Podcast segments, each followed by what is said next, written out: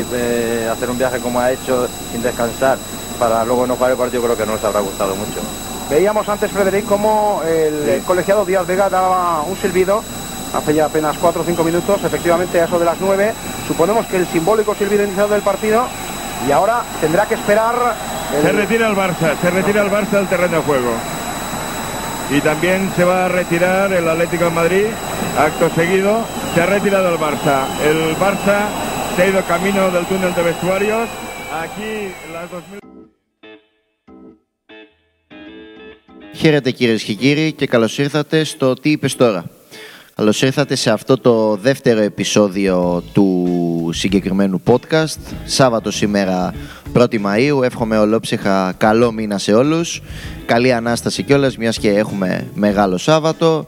Καλό Πάσχα, με υγεία πάνω απ' όλα και σε εσάς αλλά και στις οικογένειές σας. Εντάξει, η αλήθεια είναι ότι και φέτος τα πράγματα δεν... είναι τόσο καλά όσο τα περιμέναμε. Δυστυχώς δεν μπορούμε να πάμε στα χωριά μας, μιας και η κυβέρνηση μας έχει απαγορεύσει τις διαπεριφερειακές μετακινήσεις. Παρ' όλα αυτά πιστεύω ότι όλοι μας θα προσπαθήσουμε να περάσουμε έστω και εδώ στην Αθήνα ή κάπου γύρω-γύρω από αυτή, λίγο πιο έξω, να περάσουμε όμορφα, να ψήσουμε, να πιούμε, να γλεντήσουμε ή μήπως και ξεχαστούμε λίγο, γιατί όλη αυτή η κατάσταση μας έχει αποθαρρύνει όλους, μας έχει δώσει μια ισοστρέφεια, να το πω έτσι, αλλά όλα έχουν, πιστεύω, ένα τέλος και θεωρώ ότι σιγά σιγά, εντάξει, ανοίγει και η εστίαση σε λίγες μέρες. Πιστεύω ότι αυτό θα είναι η αρχή του τέλους, γιατί εντάξει, όλοι μας έχουμε αντιμετωπίσει πάρα πολλά προβλήματα, είτε είναι ψυχολογικά, μιας και το να μένεις συνέχεια σπίτι δεν είναι καθόλου καλό, δεν είναι, μιας και είμαστε άνθρωποι, έτσι, δεν είμαστε τίποτα ρομπότ, και φυσικά το κυριότερο οικονομικά. Αρκετοί άνθρωποι γνωρίζουμε ότι δεν έχουν κλειστές τις επιχειρήσεις τους, βρίσκονται στα όρια, οι υποχρεώσεις τρέχουν, οπότε καταλαβαίνουμε όλοι μας ότι μιλάμε για πάρα πολύ δύσκολες καταστάσεις, τις οποίες πρέπει όλοι μαζί να αντιμετωπίσουμε ώστε να τελειώσουμε επιτέλους με αυτή την ιστορία. Εύχομαι και πάλι ολόψυχα καλό Πάσχα σε όλους, καλή Ανάσταση, να περάσετε όμορφα και πάνω απ' όλα να έχετε υγεία, γιατί αυτό είναι το σημαντικότερο, όπως γνωρίζετε όλοι, και όλα τα άλλα έρχονται, πιστέψτε με. Πρωτού λοιπόν ξεκινήσουμε με το θέμα το οποίο έχουμε ετοιμάσει, είχα ενημερώσει κιόλας και από τη σελίδα στο Instagram ότι το σημερινό μας θέμα θα είναι Blaugrana, έχει σχέση με την Barcelona. Αφήνουμε λίγο τις εθνικές ομάδες, πάμε λίγο τώρα σε συλλογικό επίπεδο και πιο συγκεκριμένα στην ομάδα της Ισπανίας. Θα ήθελα να ευχαριστήσω όλους τους φίλους, γνωστούς, και όποιον τέλος πάντων άκουσε το πρώτο επεισόδιο. Χαίρομαι πάρα πολύ που είναι από τις λίγες φορές που οι φίλοι μου μίλησαν όντως σοβαρά και μου είπαν την άποψή τους για το συγκεκριμένο podcast, μου έδωσαν τις δικές τους σύμβουλες, μου είπαν ποια είναι τα υπέρ, ποια είναι τα κατά. Σίγουρα τα έχω κρατήσει όλα και πιστεύω πως θα γίνουμε καλύτεροι μέρα με τη μέρα, επεισόδιο με επεισόδιο, γιατί αυτό είναι το σημαντικότερο, να εξελισσόμαστε.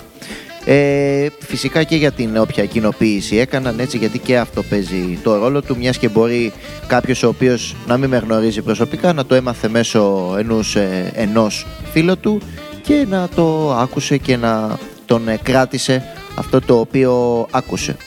Πάμε κατευθείαν στο δεύτερο θέμα του podcast, το οποίο έχει σχέση με ένα παιχνίδι το οποίο η Ισπανική Ποδοσφαιρική Ομοσπονδία σίγουρα θα θέλει να μην θυμάται καθόλου και να θέλει να ξεχάσει. Πρόκειται για το παιχνίδι Barcelona Atlético, το οποίο διεξήχθη στις 24 τελικά, θα καταλάβετε συνέχεια γιατί λέω τη λέξη τελικά, Απριλίου του 2000, είναι ο δεύτερος ημιτελικός του κυπέλου Ισπανίας. Δεν ξέρω, κάποιοι ίσως μπορεί να το ξέρουν το τι έχει συμβεί, βασικά το περιεχόμενο του αγώνα, ότι η Μπαρτσελώνα δεν κατέβηκε, αλλά δεν ξέρω αν γνωρίζουν τι έγινε για να προβούν σε αυτήν την κίνηση η Blaugrana. Και αυτό είναι το θέμα το οποίο θα αναλύσουμε περισσότερο. Ουσιαστικά όχι το γεγονός ότι δεν κατέβηκαν, εννοείται πως θα το αναφέρουμε, απλώς το παρασκήνιο, το τι συνέβη ακριβώς για να φτάσουμε σε αυτήν την έκβαση του αγώνα. Γιατί πρέπει να πάμε πίσω στο 1999 για να δούμε πώς ξεκίνησε όλο αυτός ο τζέρτζελος, ποια είναι τα λάθη της Ισπανικής Ομοσπονδίας, η οποία σίγουρα θα έγινε πολύ πολύ καλύτερη μετά από αυτό, θα κατάλαβε δηλαδή το λάθος της, αλλά και της Μπαρτσελώνα, γιατί και η Blaugrana με τη σειρά τους έχουν κάποιο μερίδιο ευθύνης σχετικά με την τύχη του αγώνα. Να αναφέρουμε σε αυτό το σημείο ότι η Μπαρτσελώνα είχε πάρα πολύ καλό ρόστερ, ήταν μια ομάδα για να μπούμε και στο κλίμα σιγά σιγά. Είχε παίκτες όπως ο Φιλίπ Κοκού, ο Ριβάλντο, ο Φίγκο, ο Κλάιφερτ, ο Φρανκ ντε Μποερ, ο Ολλανδός, ο Πεπ Γκουαρδιόλα, ο οποίος δεν είχε σταματήσει ακόμα να παίζει μπάλα. Οι πιο πολλοί βέβαια τον έχουμε γνωρίσει ως προπονητή, κι όμως ο Πεπ έπαιζε και στην Μπαρτσελώνα μπάλα. Ο Πουγιόλ, ο οποίος ήταν ακόμα νέος, ο Xavi, αλλά και στον πάγκο η Μπαρτσελώνα είχε τον πολύ πολύ ικανό Ολλανδό προπονητή, τον Luis van Gaal. Ενδεικτικά να πούμε ότι η Μπαρτσελώνα ήθελε να συνεχίσει την πολύ καλή πορεία που έχει στην Ισπανία. Την προηγούμενη χρονιά, το 98-99 δηλαδή, είχε κατακτήσει το πρωτάθλημα. Είναι μια χρονιά στην οποία η Μπαρτσελώνα έχει πάρει τον Jari Litmanen από τον Ajax, έναν πολύ πολύ ικανό επιθετικό, ο οποίος για κακή τύχη τον Blaugrana δεν τέριαξε στην ομάδα, ήταν πάρα πολύ κακός, είχε λίγες συμμετοχές, βέβαια και οι τραυματισμοί ήταν κάτι που τον πήγανε αρκετά πίσω, με αποτέλεσμα να αποχωρήσει προώρα, ένα χρόνο μετά πιο συγκεκριμένα, για τη Liverpool. Ήταν γενικά μια μεταγραφή λίγο αποτυχία. Βέβαια να πούμε σε αυτό το σημείο ότι οι αποχωρήσεις των παικτών των Blaugrana εκείνη την περίοδο είχαν αρκετό ελληνικό χρώμα, μιας και εκείνη την σεζόν ο Giovanni, ο οποίος έπαιζε στην Μπαρτσελώνα εκεί την σεζόν 98-99, άφησε τους Καταλανούς για λογαριασμό, με συγχωρείτε, του Ολυμπιακού. Τα υπόλοιπα είναι ιστορία, νομίζω γνωρίζουμε όλοι λίγο πολύ πόσο μεγάλη σημαία ήταν ο Giovanni για τους ερυθρόλευκους μετά το πέρασμα των χρόνων, αλλά και ο Dragan Ćirić, ο τότε μέσο επιθετικός των Blaugrana, είχε πάει ως δανεικός στην ΑΕΚ, έμεινε για έναν χρόνο στην Ένωση προτού μετακομίσει πάλι για την Ισπανία, αλλά αυτή τη φορά για λογαριασμό της Real Valladolid. Και αφού λοιπόν είπαμε λίγο το τι έπαιζε από θέμα ρόστερ στην Μπαρτσελώνα, πάμε να δούμε σιγά σιγά πώς φτάσαμε σε αυτή την φαρσοκομωδία, να το χαρακτηρίσω έτσι, της Ισπανικής Ομοσπονδίας, γιατί για κάτι τέτοιο πρόκειται. Όπως είπαμε και προηγουμένως, θα πρέπει να πάμε λίγο πίσω και πιο συγκεκριμένα στον Ιούλιο του 1999 για να πάρουμε την ιστορία από την αρχή. Τότε η Βασιλική Ισπανική Ομοσπονδία Ποδοσφαίρου, η RFEF σε συντομογραφία, σχεδιάζει το καλεντάρι της νέας σεζόν. Τέλος πάντων, ξεκινάει η Ομοσπονδία, ορίζει ημερομηνίες πρωταθλήματος, κυπέλου κτλ. Μέχρι που φτάνει στην ημιτελική φάση, στην οποία ορίζει 25η Απριλίου ως ημερομηνία για τον δεύτερο ημιτελικό του κυπέλου. Είναι μια ημερομηνία δυστυχώς για την Ομοσπονδία, η οποία ήταν κλεισμένη για τις εθνικές ομάδες. Να πούμε σε αυτό το σημείο ότι το 2000 υπήρχε και εθνική διοργάνωση, έτσι. Υπήρχε το Euro, το οποίο ενδεχόταν να πραγματοποιηθεί στα γήπεδα του Βελγίου και της Ολλανδίας, οπότε δεν μπορούσαν, δηλαδή οι ποδοσφαιριστές είχαν και ένα λόγο παραπάνω να λείψουν για λογαριασμό των εθνικών τους ομάδων, αφήνοντας τους συλλόγους τους. Και κάπου εδώ έρχεται το πρώτο φάουλ από πλευράς Μπαρτσελώνα, καθώς οι Καταλανοί δέχονται την πρόταση της Ομοσπονδίας. Είναι κάτι το οποίο δεν έπρεπε να κάνουν, δεδομένου ότι αρκετοί ποδοσφαιριστές τους, δηλαδή σκεφτείτε ότι από αυτούς τους οποίους αναφέραν προηγουμένως, έπαιζαν με τις εθνικές τους ομάδες και είναι και οι ομάδες τους ευρωπαϊκές, έτσι. Έχουμε την Ολλανδία, έχουμε την Πορτογαλία, υπάρχουν και κάποιοι οποίοι είναι εκτός Ευρώπης, πιο συγκεκριμένο ο Ριβάλντο, ας πούμε, που ήταν Βραζιλιάνος, αλλά δεν έχει σημασία. Οι ποδοσφαιριστές αυτοί ήταν διεθνείς. Θα έλειπαν από την Μπαρτσελώνα, κάτι το οποίο σήμαινε ότι δεν μπορούσαν να ενισχύσουν την ομάδα τους. Η Μπαρτσελώνα αυτό το αψήφισε, με αποτέλεσμα να δεχτεί την πρόταση της Ομοσπονδίας, και είναι κάτι το οποίο θέτει και ένα ερώτημα, το οποίο είναι γιατί το έκανε αυτό η Μπαρτσελώνα. Μήπως αψήφισε το κύπελο, μήπως περίμενε ότι δεν θα φτάσει τόσο ψηλά, ποιος ξέρει αυτό, μόνο η διοίκηση μπορεί να μας το απαντήσει. Όπως και να έχει, η Μπαρτσελώνα δέχεται την πρόταση, με αποτέλεσμα να ορίζεται η παραπάνω ημερομηνία. Όλα καλά, όλα ωραία μέχρι τότε. Ξεκινάει η σεζόν, η Μπαρτσελώνα πάει πάρα πολύ καλά και στις τρεις διοργανώσεις, Champions League, πρωτάθλημα και κύπελο. Πιο συγκεκριμένα στο πρωτάθλημα έφτασε πάρα πολύ κοντά στο να το κατακτήσει, με συγχωρείτε, για δεύτερη συνεχόμενη φορά, αλλά η τότε εκπληκτική Deportivo La Coruña της το στέρισε. Στο Champions League κερδίζει την Chelsea σε έναν πάρα πολύ συγκλονιστικό προημιτελικό. Φτάνει στα ημιτελικά για πρώτη φορά μετά το 1994, εκεί όπου η Βαλένθια είχε άλλη άποψη σε σχέση με τους μπλε, αποκλίνοντάς τους στον δρόμο για τον μεγάλο τελικό της διοργάνωσης. Έτσι λοιπόν η Μπαρτσελώνα έχει μείνει έξω και στο Champions League, στο πρωτάθλημα κατακτά τη δεύτερη θέση, και πάμε τώρα και στο κυπελάκι, στο Copa del Rey. Σε ένα κύπελο στο οποίο τότε η Μπαρτσελώνα πάει καλά, περνάει τις φάσεις, φτάνει στα προημιτελικά, παίζει με την Osasuna, την περνάει στο χαλαρό, και να που η Μπαρτσελώνα φτάνει στα ημιτελικά της διοργάνωσης. Και εκεί γίνεται το έλα να δεις. Αντίπαλός της είναι η Ατλέτικο Μαδρίτης, και οι δύο αγώνες πραγματοποιούνται τον Απρίλιο, σε έναν μήνα στον οποίο η Μπαρτσελώνα θα έχει δώσει, για να είμαι πιο συγκεκριμένος και πιο σωστός, 6 παιχνίδια προτού δώσει το δεύτερο ημιτελικό κόντρα στην Ατλέτικο. Και δεν μιλάμε για παιχνίδια απλά πρωταθλήματος, μιλάμε για παιχνίδια Champions League, μιλάμε για παιχνίδια πρωταθλήματος κρίσιμα εκείνη την περίοδο, μιας και η Μπαρτσελώνα είχε μπει γερά στο κόλπο της κατάκτησης του πρωταθλήματος, και Champions League. Πιο συγκεκριμένα, 5 Απριλίου παίζει κόντρα στην Chelsea στην Αγγλία για τον πρώτο προημιτελικό του Champions League, χάνει με 3-1. 9 Τετάρτου παίζει με τη Μαγιόρκα στην έδρα της, ητάται με το βαρύ 0-3. 3 μέρες μετά παίζει τον πρώτο ημιτελικό στο Βιθέντε Καλντερόν κόντρα στην Ατλέτικο Μαδρίτης, χάνει εξίσου με 3-0. Η Μπαρτσελώνα εκείνη την περίοδο έχει κάνει 3 σερί ήττες και έμελε να γίνει και τέταρτη. 3 μέρες μετά, 15 του μηνός, οι Blaugrana παίζουν στο Οβιέδο με την τοπική ομάδα, τρώνε άλλα 3 μπαλάκια. Έχουν φάει δηλαδή σε 4 παιχνίδια 12 γκολ. Δεν τα λες και λίγα. Τέλος πάντων, παρόλα αυτά, γι' αυτό είναι και οι μεγάλες ομάδες. Η 18 του μηνός η Μπαρτσελώνα βρίσκει τα πατήματά της. Παίζει με την Chelsea το δεύτερο παιχνίδι στο Camp Nou, 18 του μηνός. Κερδίζει εν τέλει με 5-1 στην παράταση και παίρνει παράλληλα το εισιτήριο για τα ημιτελικά της διοργάνωσης. Η Μπαρτσελώνα προφανέστατα απέκτησε ψυχολογία μετά από αυτή τη μεγάλη πρόκριση. Παίζει 22 του μηνός με τη Σεβίλη στο Camp Nou για το πρωτάθλημα.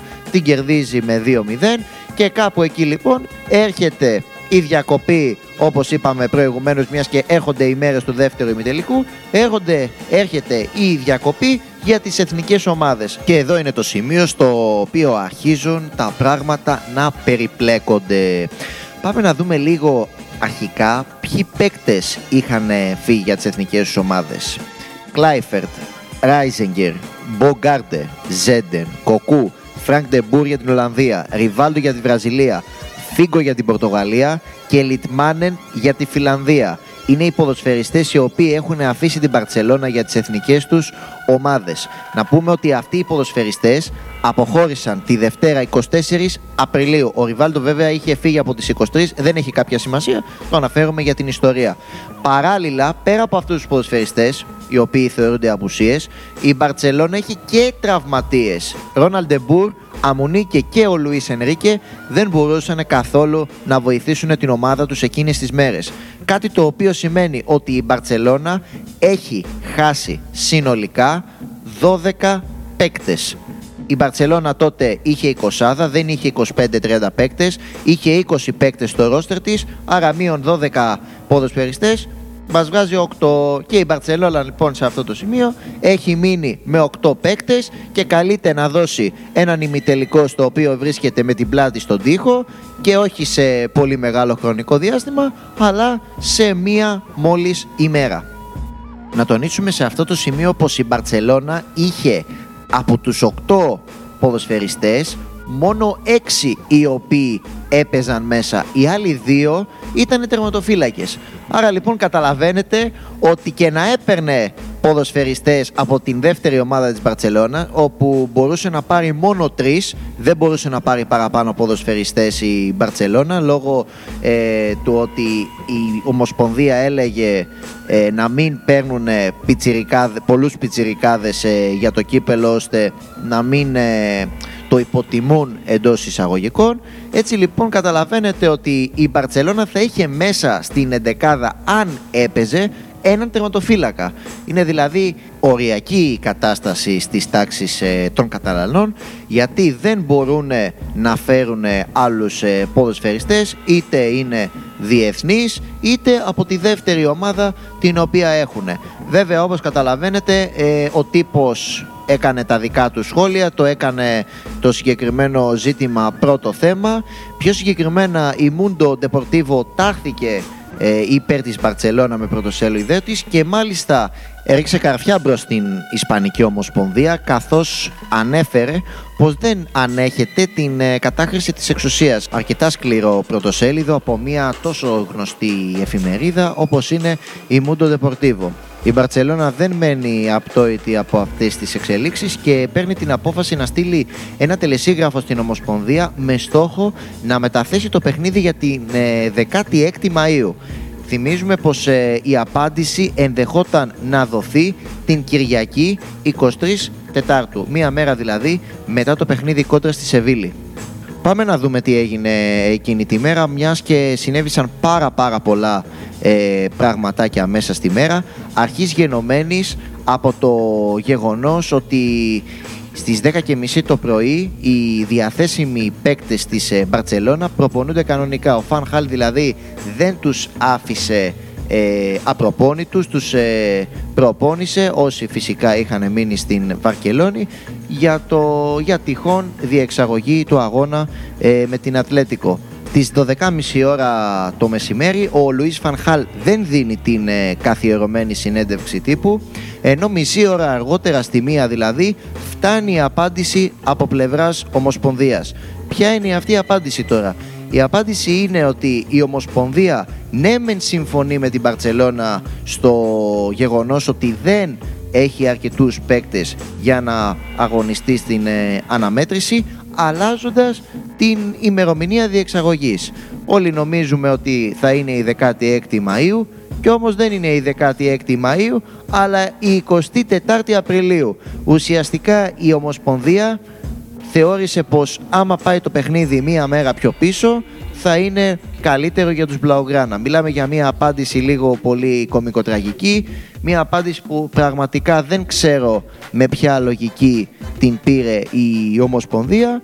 Όπως και να έχει, αυτή είναι η τελική απόφασή της. Να γίνει το παιχνίδι δηλαδή τη Δευτέρα 24 Απριλίου. Επίσης να πούμε πως στην Μπαρτσελώνα εκείνες τις μέρες ο Φαν Χαλ έχει δώσει διήμερο ρεπό στους ποδοσφαιριστές του. Δηλαδή έκαναν με την προπόνηση της Κυριακής, αλλά τους δίνει διήμερο ρεπό, γιατί θεωρητικά υπήρχαν οι υποχρεώσεις των εθνικών ομάδων, δίνοντας όμως την οδηγία στους παίκτες του να έχουν τα κινητά τους ανοιχτά, γιατί υπήρχε περίπτωση να γίνει ο αγώνας, όπως και τελικά έγινε. Το παραπάνω γεγονός το επιβεβαιώνει ο νεαρός τότε ποδοσφαιριστής Γκάμπρι στους δημοσιογράφους. Περνάει η ώρα, πάμε 2 η ώρα, η Ατλέτικο Μαδρίτης, η οποία δεν είχε καμία διάθεση να μην γίνει το παιχνίδι, ήθελε κανονικά να αγωνιστεί στο Camp Nou η ομάδα της Μαδρίτης, φτάνει στην Βαρκελόνη, ενώ στις 4 η ώρα το απόγευμα, 2 ώρες μετά δηλαδή, ανακοινώνεται με κάθε επισημότητα η ώρα έναρξης αναμέτρησης. Η ώρα έναρξης αναμέτρησης ήταν 9 το βράδυ. Και κάπου εκεί ο πρόεδρος της Μπαρτσελώνα, ο τότε πρόεδρος της Μπαρτσελώνα, ο Χωσέ Λουίς Νούνιεθ, έχει βγει πραγματικά εκτός αυτού, εκφράζει την οργή του μέσω ενός ραδιοφωνικού σταθμού, τον Κόπε, λέγοντας μάλιστα πως δεν θα δοθούν εισιτήρια. Μετά από αυτό συγκαλεί άμεσα διοικητικό συμβούλιο, ώστε να δούνε τα μέλη της Μπαρτσελώνα τι θα κάνουν σχετικά με το συγκεκριμένο παιχνίδι. Μάλιστα την ίδια ώρα ο Γενικός Γραμματέας της Ομοσπονδίας λέει ότι το πρόβλημα είναι τον Blaugrana, δηλαδή πετάει τον μπαλάκι ουσιαστικά στην Μπαρτσελώνα. Γιατί το πετάει τον μπαλάκι? Γιατί λέει πως έχουν 20 παίκτες αντί για 25.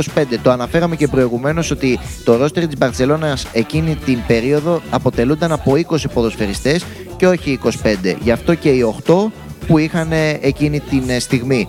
Επίσης, ο πρόεδρος της Ατλέτικο Χεσούς Νίλ είναι και αυτός προκλητικός μπρος στην Blaugrana, λέγοντας το εξής, ότι αν είχαν κερδίσει με 4-0 στο πρώτο μάτς και δεν έχαναν με 3-0 όπως συνέβη τότε, θα έπαιζαν μέχρι και κουτσί.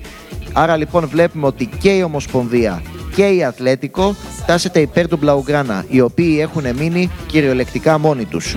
Ο Νιεθ ήταν τόσο εκνευρισμένος που απευθύνθηκε μέχρι και στο παλάτι, μιας και το κύπελο λέγεται Copa del Rey. El Rey στα ισπανικά σημαίνει ο βασιλιάς, άρα λοιπόν σχετίζεται ο βασιλιάς με την συγκεκριμένη διοργάνωση, αναφέροντας πως δεν πρέπει να γίνει η χώρα ρεντίκολο σε μια τόσο σημαντική διοργάνωση όπως είναι το κύπελο Ισπανίας. Βέβαια, κακά τα ψέματα, η Ισπανία είχε εκτεθεί ήδη και μόνο που πήραν αυτή την απόφαση οι υπεύθυνοι της Ομοσπονδίας, είχαν γίνει ήδη ξεφτύλα και στις άλλες χώρες, οι οποίες σίγουρα δεν θα ήθελαν να βρεθούν σε καμία περίπτωση στη θέση τους.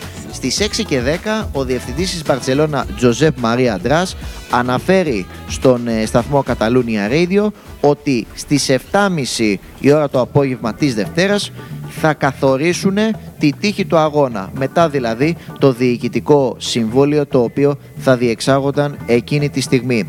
7 η ώρα το απόγευμα η Μπαρτσελώνα εκθέτει με κάθε επισημότητα τη θέση της για τη συγκεκριμένη αναμέτρηση. Τίποτα παραπάνω δεν συνέβη εκείνη τη μέρα, την Κυριακή 23 Απριλίου. Ξημερώνει, Δευτέρα 24 Απριλίου και πάμε να δούμε τι συνέβη τη μέρα του αγώνα. Αρχικά να πούμε πως το Camp Nou δεν μαζεύτηκε πάρα πολλοί κόσμος, μιας και ο γενικός διευθυντής της ομάδας, ο Αντράς, είχε πει στους φιλάθλους να μην μπουν καν στον κόπο να πάνε στο γήπεδο γιατί θα ταλαιπωρηθούν. Βλέπουμε λοιπόν ότι ακόμα και η ίδια η διοίκηση απέτρεπε τους φιλάθλους της στο να πάνε στο συγκεκριμένο παιχνίδι. Παρ' όλα αυτά μαζεύτηκαν κάποιοι λιγοστοί φιλάθλοι στο γήπεδο της Μπαρτσελώνα, 1.000 στον αριθμό, ενώ από την αντίθετη πλευρά οι δημοσιογράφοι ήταν πάρα πολλοί. Ήταν δηλαδή σαν να γινόταν παιχνίδι Champions League, τόσο μεγάλο το ενδιαφέρον των δημοσιογράφων για τη συγκεκριμένη αναμέτρηση. Απολύτως λογικό φυσικά, μιας και μιλάμε για ένα παιχνίδι το οποίο δεν παίζονταν για το αν θα γίνει, οπότε είναι απολύτως φυσιολογικό οι δημοσιογράφοι να θέλουν να βρεθούν σε αυτή την τόσο ιστορική στιγμή, να το πω έτσι, για το ισπανικό ποδόσφαιρο και φυσικά αξέχαστη, πόσο μάλλον για τους ίδιους. Τέλος πάντων, προχωράει η ημέρα, έρχεται η ώρα σιγά σιγά της επικείμενης αναμέτρησης και πιο συγκεκριμένα μισή ώρα πριν την έναρξη του παιχνιδιού, 8:30 ώρα δηλαδή, συνέβησαν τρία πράγματα. Πρώτον, η Ατλέτικο μπαίνει μέσα στο γήπεδο για ζέσταμα, κανονικά και με τον νόμο, δεν την ένιαξε τίποτα. Όπως είπαμε προηγουμένως, η ομάδα της Μαδρίτης ήθελε κανονικά να παίξει την συγκεκριμένη αναμέτρηση. Το έκτακτο διοικητικό συμβόλαιο της Μπαρτσελώνα, το δεύτερο δηλαδή πράγμα που συνέβη, έφτανε στο τέλος του και οι υπάλληλοι του σταδίου, το τρίτο και το καλύτερο, έδιναν τις συνθέσεις των δύο ομάδων παρευρισκόμενους. Σαν να μην γινόταν τίποτα δηλαδή. Είχαν οριστεί κανονικά και οι συνθέσεις. Περιττό να πούμε πως ο τερματοφύλακας Χες, ο οποίος ήταν τελικά αυτός ο οποίος θα έπαιζε μέσα και όχι στο τέρμα, έπαιζε ως επίθεση. Άρα λοιπόν και να γινόταν το παιχνίδι, θα ήταν κάτι το ιστορικό για την ομάδα της Μπαρτσελώνα, μιας και τα παιχνίδια, δεν ξέρω αν υπάρχει άλλο παιχνίδι στο οποίο να είχε τερματοφύλακα στην επιθετική της γραμμή. Λίγα λεπτά αργότερα η Ατλέτικο κανονικά ολοκληρώνει την προθέρμανσή της και βγαίνει με τις αγωνιστικές της εμφανίσεις στο γήπεδο έτοιμη να ξεκινήσει την αναμέτρηση. Η Μπαρτσελώνα όμως από την άλλη βγαίνει και αυτή στον αγωνιστικό χώρο, αλλά δεν πάει στο κέντρο του γηπέδου εκεί που βρισκόντουσαν οι Ροχιμπλάνκος, αλλά στην πλάγια γραμμή. 10 παίκτες της Μπαρτσελώνα βρισκόταν στην πλάγια γραμμή. Ο Αρνάου, ο οποίος θα ήταν ο τερματοφύλακας εκείνης της βραδιάς, βρισκόταν στον πάγκο. Άρα λοιπόν καταλαβαίνουμε πως το Διοικητικό Συμβούλιο των Blaugrana είχε πάρει την απόφαση να μην παίξει η ομάδα τους στο συγκεκριμένο παιχνίδι ως διαμαρτυρία με αυτά που συνέβησαν τις προηγούμενες ημέρες. Έτσι λοιπόν ο διαιτητής της αναμέτρησης Díaz καλεί τον Pep Guardiola, ο οποίος με τη σειρά του το ρωτάει προφανώς αρχικά τι θα κάνετε, θα παίξετε, δεν θα παίξετε, και ο Pep Guardiola λοιπόν με τη σειρά του του αναφέρει πως δεν θα αγωνιστεί η ομάδα του. Έτσι λοιπόν το παιχνίδι δεν συνέβη ποτέ. Όλοι αποχώρησαν για τα αποδυτήρια, διαιτητές, ποδοσφαιριστές, και την Ατλέτικο να παίρνει το παιχνίδι στα χαρτιά με 0-3, άρα έχουμε συνολικό σκορ 6-0 υπέρ της ομάδας της Μαδρίτης και παράλληλα την πρόκριση στον τελικό. Να πούμε ότι για την ιστορία η Ατλέτικο έπαιξε στον τελικό με την Espanyol, την πολύ καλή Espanyol τότε, με τον Ταμούδο στην επίθεση για όσους τον γνωρίζουν. Είχε περάσει μάλιστα από τα ημιτελικά την Real Μαδρίτης, μια πάρα πολύ αξιόλογη ομάδα, έτσι δεν το συζητάω.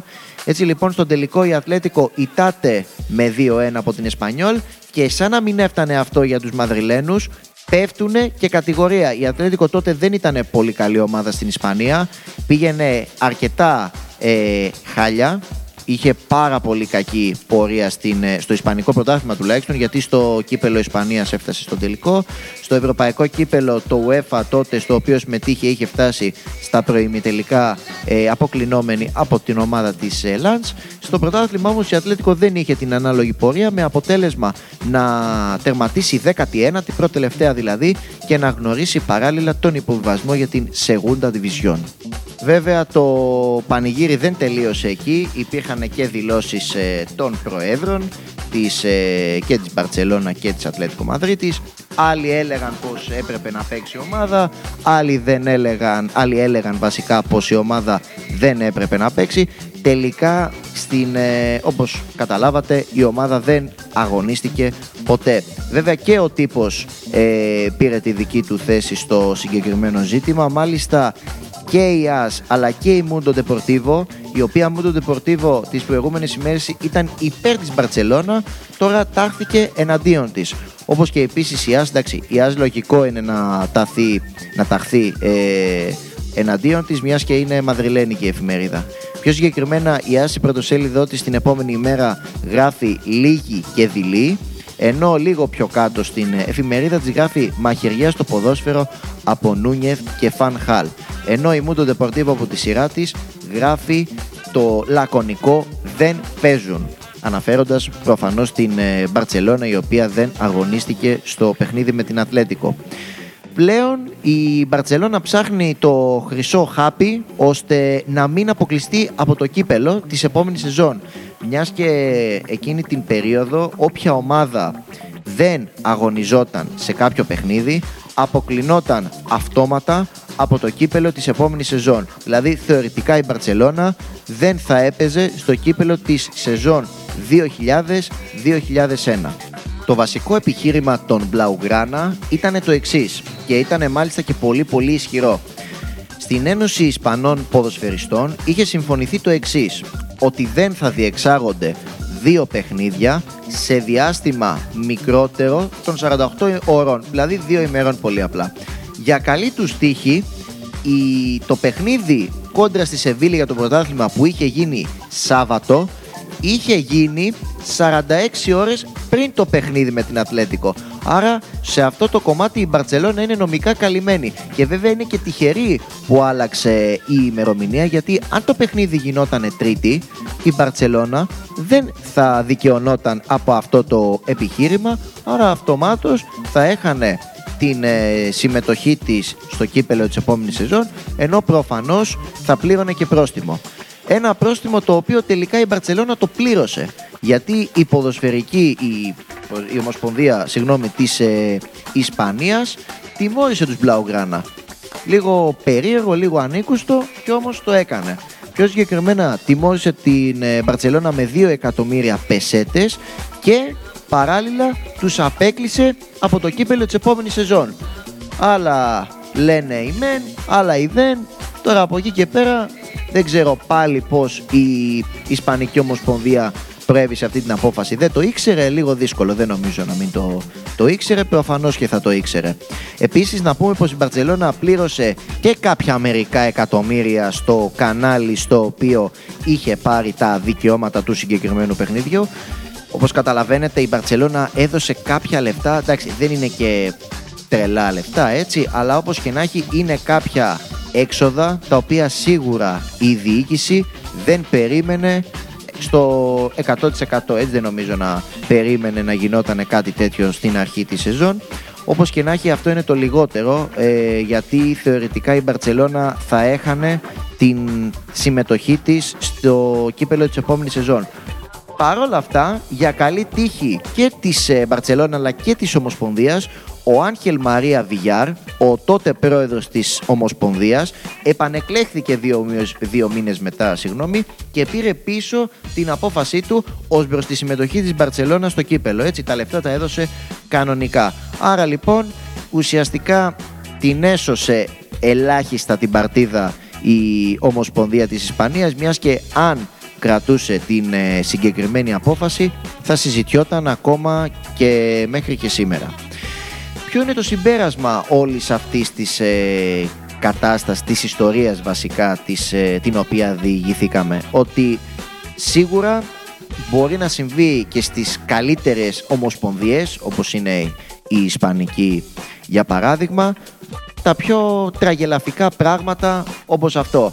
Λέμε αρκετές φορές στην Ελλάδα ότι το ποδόσφαιρό μας δεν είναι καλό, ότι δεν υπάρχει οργάνωση, ότι δεν υπάρχει σχέδιο. Σίγουρα ισχύει αυτό, αλλά βλέπουμε ότι και σε άλλες ομοσπονδίες, οι οποίες είναι πολύ πολύ καλύτερες δυστυχώς από τη δική μας, γιατί είναι και πιο οργανωμένες, έχουν ένα σχέδιο όπως προείπαμε, μπορούν να συμβούν τα ανήκουστα. Όπως συνέβη αυτό, βέβαια, σίγουρα σε όλους μας μπορεί να τύχει αυτό. Το θέμα είναι να γίνεις και καλύτερος μέσα από αυτό, και κατά τη γνώμη μου θεωρώ πως η Ισπανική Ομοσπονδία έμαθε από αυτό που έπαθε.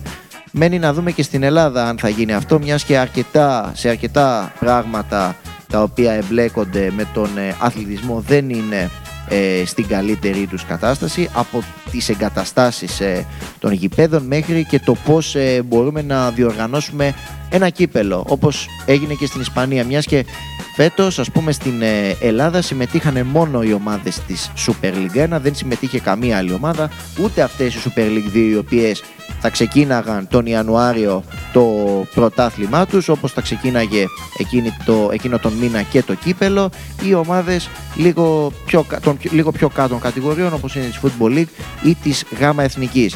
Δυστυχώς είναι πράγματα τα οποία πρέπει να δούμε και σαν κράτος και η Ομοσπονδία πιο συγκεκριμένα, οι ηθήνοντες που την πλαισιώνουν, ώστε να βλέπουν αυτά τα παραδείγματα, να βλέπουν και τα λάθη τους ταυτόχρονα, ώστε να γίνουν και αυτοί με τη σειρά τους καλύτεροι, μήπως και κάνουμε το ποδόσφαιρό μας καλύτερο και πιο ελκυστικό προς τους φιλάθλους.